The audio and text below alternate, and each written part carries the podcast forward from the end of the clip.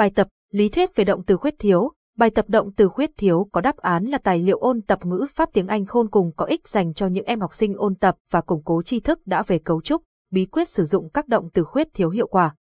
Sau đây mời cả nhà cùng làm một số bài tập căn bản đến nâng cao nhé. Cảm ơn bạn đã tin tưởng sử dụng dịch vụ tổng hợp tiếng nói của Trung tâm Không gian mạng Việt Theo.